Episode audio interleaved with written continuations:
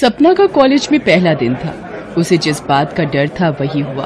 पूरा क्लासरूम सपना पर हंस रहा था। अरे सपना जल्दी से वॉशरूम में जा, नहीं तो तू तो गई। अरे मैडम ये क्लासरूम है, लड़के भी होते हैं, थोड़ा तो ध्यान रखना चाहिए। पूरी क्लास हंसी के ठहाके लगाने लगती है। तभी एक लड़का 2-3 लड़कों के साथ क्लासरूम में आता है। शर्म आनी चाहिए तुम सबको ऐसा मजाक करते हुए, वो भी एक लड़की के साथ। अरे विनय ये तो बस एक रैगिंग का पार्ट था, क्यों मजाक किरकिरा कर रहा है, जूनियर डर जाएंगे तेरा गुस्सा देखकर। रैगिंग इस तरह से, वो भी एक लड़की के साथ ऐसा मजाक करके। मुझे एक बार पता चल जाए ये टोमेटो केचप किसने इसकी सीट पर गिराई, कॉलेज से बाहर न फेंकवा दिया तो मेरा नाम भी विनय सिंह नहीं। सपना रोती हुई वॉशरूम में अपनी ड्रेस साफ करने चली जाती है। विनय कॉलेज में सीनियर था और साथ ही साथ कॉलेज का प्रेसिडेंट भी था। उसके गुस्से से कॉलेज के सब बच्चे डरते थे। अगले दिन सपना विनय के पास जाती है। थैंक यू, आपने कल मेरी मदद की। इस कॉलेज में आपको कभी भी कोई परेशानी हो तो बेझिझक मुझे बताना। विनय और सपना शिमला में एक ही कॉलेज में पढ़ते थे। विनय सपना से सीनियर था। धीरे धीरे उनमें दोस्ती हो गई और वही दोस्ती प्यार में बदल गई।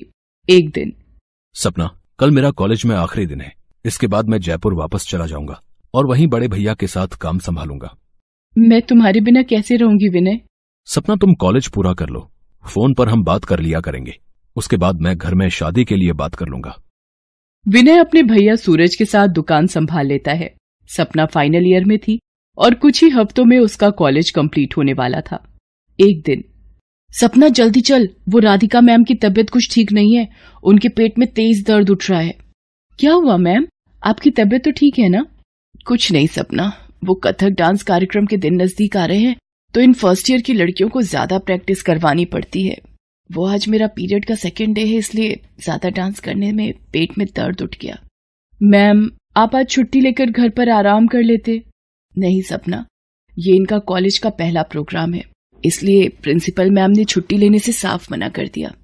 कोई बात नहीं मैम, मैं इन्हें आपकी जगह 2-3 दिन प्रैक्टिस करवा दूंगी, आप बस आराम से यहाँ बैठकर बताते रहना। थैंक यू सपना, तुम बहुत अच्छी लड़की हो। सपना दिल की बहुत अच्छी थी। दूसरों की परेशानी को समझना और उनकी सहायता करना उसे अच्छा लगता था। कुछ दिनों बाद सपना का कॉलेज खत्म हो जाता है। वो अपने घर आ जाती है। लक्ष्मी, मैं सोच रहा हूँ कि सपना की पढ़ाई भी पूरी हो गई है, अब एक अच्छा सा लड़का देखकर इसकी शादी कर देते हैं। कह तो तुम ठीक रहे हो, कोई अच्छा लड़का देखना शुरू करो फिर। सपना अपने माता पिता की बातें सुन लेती है। वो विनय को फोन पर सारी बात बताती है। विनय अपने माता पिता और भैया भाभी से इस बारे में बात करता है। सबकी रजामंदी से विनय और सपना की शादी हो जाती है। शादी के 2-3 दिन बाद, अरे विनय तो दुकान चले गए, अब किसको बोलूं, मेरे तो पीरियड आ गए, मेरे पास तो सैनिटरी पैड भी नहीं रखे, किससे पूछूं? सुमन भाभी से पूछती हूँ। सुमन भाभी मेरे ना पीरियड आ गए हैं और मेरे पास सैनिटरी पैड नहीं है, आपके पास हैं क्या? नहीं सपना, शादी से पहले तो मेरी मम्मी ला देती थी तो मैं वही लगाती थी, पर यहाँ तो थोड़ी शर्म के कारण कपड़े का इस्तेमाल ही कर लेती हूँ। हमेशा पैड लाने के लिए बाजार भी तो नहीं जा सकती। पर भाभी सैनिटरी पैड तो हमारी जरूरतों का हिस्सा है, तुम धीरे धीरे इस घर में रहोगी तो तुम्हें सब समझ आ जाएगा। कोई नहीं, मैं देखती हूँ भाभी, मैं एक काम करती हूँ, यहीं पास में किसी केमिस्ट शॉप से खरीद कर ले आती हूँ। सपना अपनी सास सुशीला के पास जाती है। माँ जी, यहाँ पास में कोई मेडिकल शॉप है क्या? मुझे अपने लिए सैनिटरी पैड खरीदने हैं। वो क्या होता है, कोई जरूरी चीज है तो मैं विनय के बापू को बोल देती हूँ, वो ले आएंगे, तुम क्यों जाओगी? नई बहू हो, लोग क्या कहेंगे, डोली आई नहीं कि बहू को अकेले बाजार भेज दिया। माँ जी मेरे पीरियड आ गए और मुझे पैड की जरूरत है। क्या माहवारी शुरू हो गई है, पहले बताना था ना, अब इसके नियम कायदे भी हमारे घर के तुम्हें सीखने होंगे। और ये पैड वगैरह अंग्रेजी चोचले हैं, हमने तो अपनी पूरी उम्र उन दिनों में कपड़ा लगाकर ही गुजार दी। मैं पुरानी चादर देती हूँ, उसमें से टुकड़ा फाड़ लेना। सपना कमरे में आकर विनय को फोन करती है। विनय मेरी पीरियड्स की डेट आ गई है, मेरे पास पैड नहीं है, आप शाम को किसी मेडिकल शॉप से 2 पैकेट लेते आना प्लीज। ठीक है सपना, मैं लेता आऊंगा। पेट में दर्द है, मजबूरी में तब तक कपड़ा ही लगा लेती हूँ। एक कप चाय बना लूं। हे राम, पूरी रसोई अपवित्र कर दी। बहू तुम्हारा इन दिनों में रसोई में आना बंद है, तुमने अपनी माँ के घर में ये सब नहीं सीखा क्या? माहवारी के दिनों में तुम रसोई के काम, मंदिर में पूजा आदि कोई काम नहीं कर सकती, आई समझ में?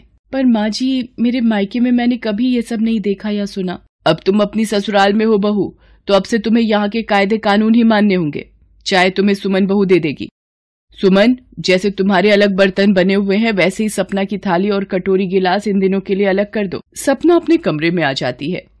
वो ये सब देखकर बहुत दुखी होती है कि आज भी लोग इतने रूढ़िवादी कैसे हो सकते हैं। शाम को विनय सपना के लिए सैनिटरी पैड ले आता है। वो उसे दिन की बात बताती है। सपना, मैं जानता हूँ कि माँ पुराने ख्यालों की है, इसलिए उन्हें थोड़ा वक्त दो, और मुझे पता है तुम अपने प्यार और विश्वास से एक दिन उनका दिल जीत लोगी। सुमन बहू, सपना बहू, दोनों इधर आओ। कल करीबी रिश्तेदार की शादी है, कार्ड आया हुआ है, हमें जाना है। सब लोग शादी में जाने की तैयारी करते हैं। सपना, क्या मैं अंदर आ सकती हूँ? जी भाभी, मैं बस तैयार हो रही थी। आप तैयार नहीं हुई, क्या हुआ? सपना, वो मैं पूछ रही थी क्या एक सैनिटरी पैड मिल जाएगा? वो साड़ी हल्के रंग की है तो कपड़े में दिक्कत होगी, दाग ना लग जाए। जी भाभी, मेरी भी आज डेट हो गई, पहला दिन है मेरा भी। ये लो, आप ये 2 पैड लगा लो, फिर कोई दिक्कत नहीं होगी। सब लोग शादी में जाते हैं। अगले दिन सुबह, अरे मेरी मैया, बिल्कुल नहीं रुक रहा दर्द, बार बार बाथरूम भाग रही हूँ, कुछ करो, उल्टी दस्त ना रुक रहे मेरे तो। माँ, विनय डॉक्टर को लेने गया है, बस आता ही होगा। सुशीला, कितनी बार मना किया है तुम्हें, अब उम्र हो गई है, शादियों का खाना नहीं पचता हम बूढ़ों को, फिर भी तुमने रबड़ी जलेबी खा ली, अब परेशान हो रही हो। अब डॉक्टर, माँ को जरा देखिए क्या हो गया है, इन्हें किसी खाने की चीज से फूड पॉइजन हो गया है, ठीक होने में 3 से 4 दिन लगेंगे। मैं कुछ दवाइयां और पीने की टॉनिक दे रहा हूं, आराम आ जाएगा। बाकी पानी उबाल कर देना है। इन्हें पतली खिचड़ी, दलिया, सूप वगैरह ही सिर्फ खिलाना है, खानपान का बहुत ध्यान रखना है। आइए डॉक्टर, मैं आपको छोड़ देता हूँ। माँ जी, मैं और सपना दोनों महीने से हैं, रसोई में कैसे जाएं? नहीं सुमन बहू, तुम दोनों बिल्कुल रसोई में नहीं जाओगी, ये पाप है। अब सूरज और विनय रसोई में चले तो गए, पर दोनों को क्या समझ रसोई में क्या करें। सपना ये सब देखकर गुस्से में थी। कहीं पानी उबाला तो गिर गया, कहीं दाल कच्ची रही, चावल और दाल का अंदाजा नहीं। घर के लोग तो बाहर से खाना मंगवा सकते थे, पर सुशीला के लिए तो बाहर का खाना जहर था। सुशीला को दवाई देने का वक्त हो रहा था, वो खाली पेट दवाई कैसे लेती। हार कर सपना का गुस्सा और बढ़ गया। वो रसोई में गई। प्लीज आप दोनों थोड़ी देर के लिए रसोई से बाहर चले जाएं। अरे मुझे ऐसे ही दवाई दे दो, मुझे खिचड़ी वगैरह मत दो, मेरे पेट में दर्द बढ़ रहा है। सुशीला को फिर एक उल्टी आती है। सुमन उसके पास जाती है। उधर क्या हाल कर दिया रसोई का, पहले पानी उबाल लेती हूँ, ठंडा हो जाएगा, फिर एक तरफ खिचड़ी रख दूंगी। थोड़ी देर बाद सपना सुशीला के लिए खिचड़ी लेकर जाती है और अपने हाथों से उबला पानी पिलाती है। ये तूने क्या किया बहू, सालों की परंपरा थी ये। माँ जी, मैं सिर्फ 2 शब्दों में ये बात कहूंगी, आप उसे जो भी समझें। मेरी सासू माँ की जिंदगी से बढ़कर इस वक्त मेरे लिए कोई धर्म नहीं था। आप हो तो हम हैं, ये परिवार है। आपकी जिंदगी बचाने के लिए यदि ये पाप मुझे करना पड़ा तो ऐसे 100 पाप मैं और करूंगी, और आपकी जिंदगी पर आंच भी नहीं आने दूंगी। आप मेरी माँ हो, हम सबकी माँ। ये सुनकर सुशीला ने सपना को गले से लगा लिया। फिर सुमन भी सपना के साथ सुशीला की देखभाल करने लगी। कुछ दिनों बाद सुशीला ठीक हो गई।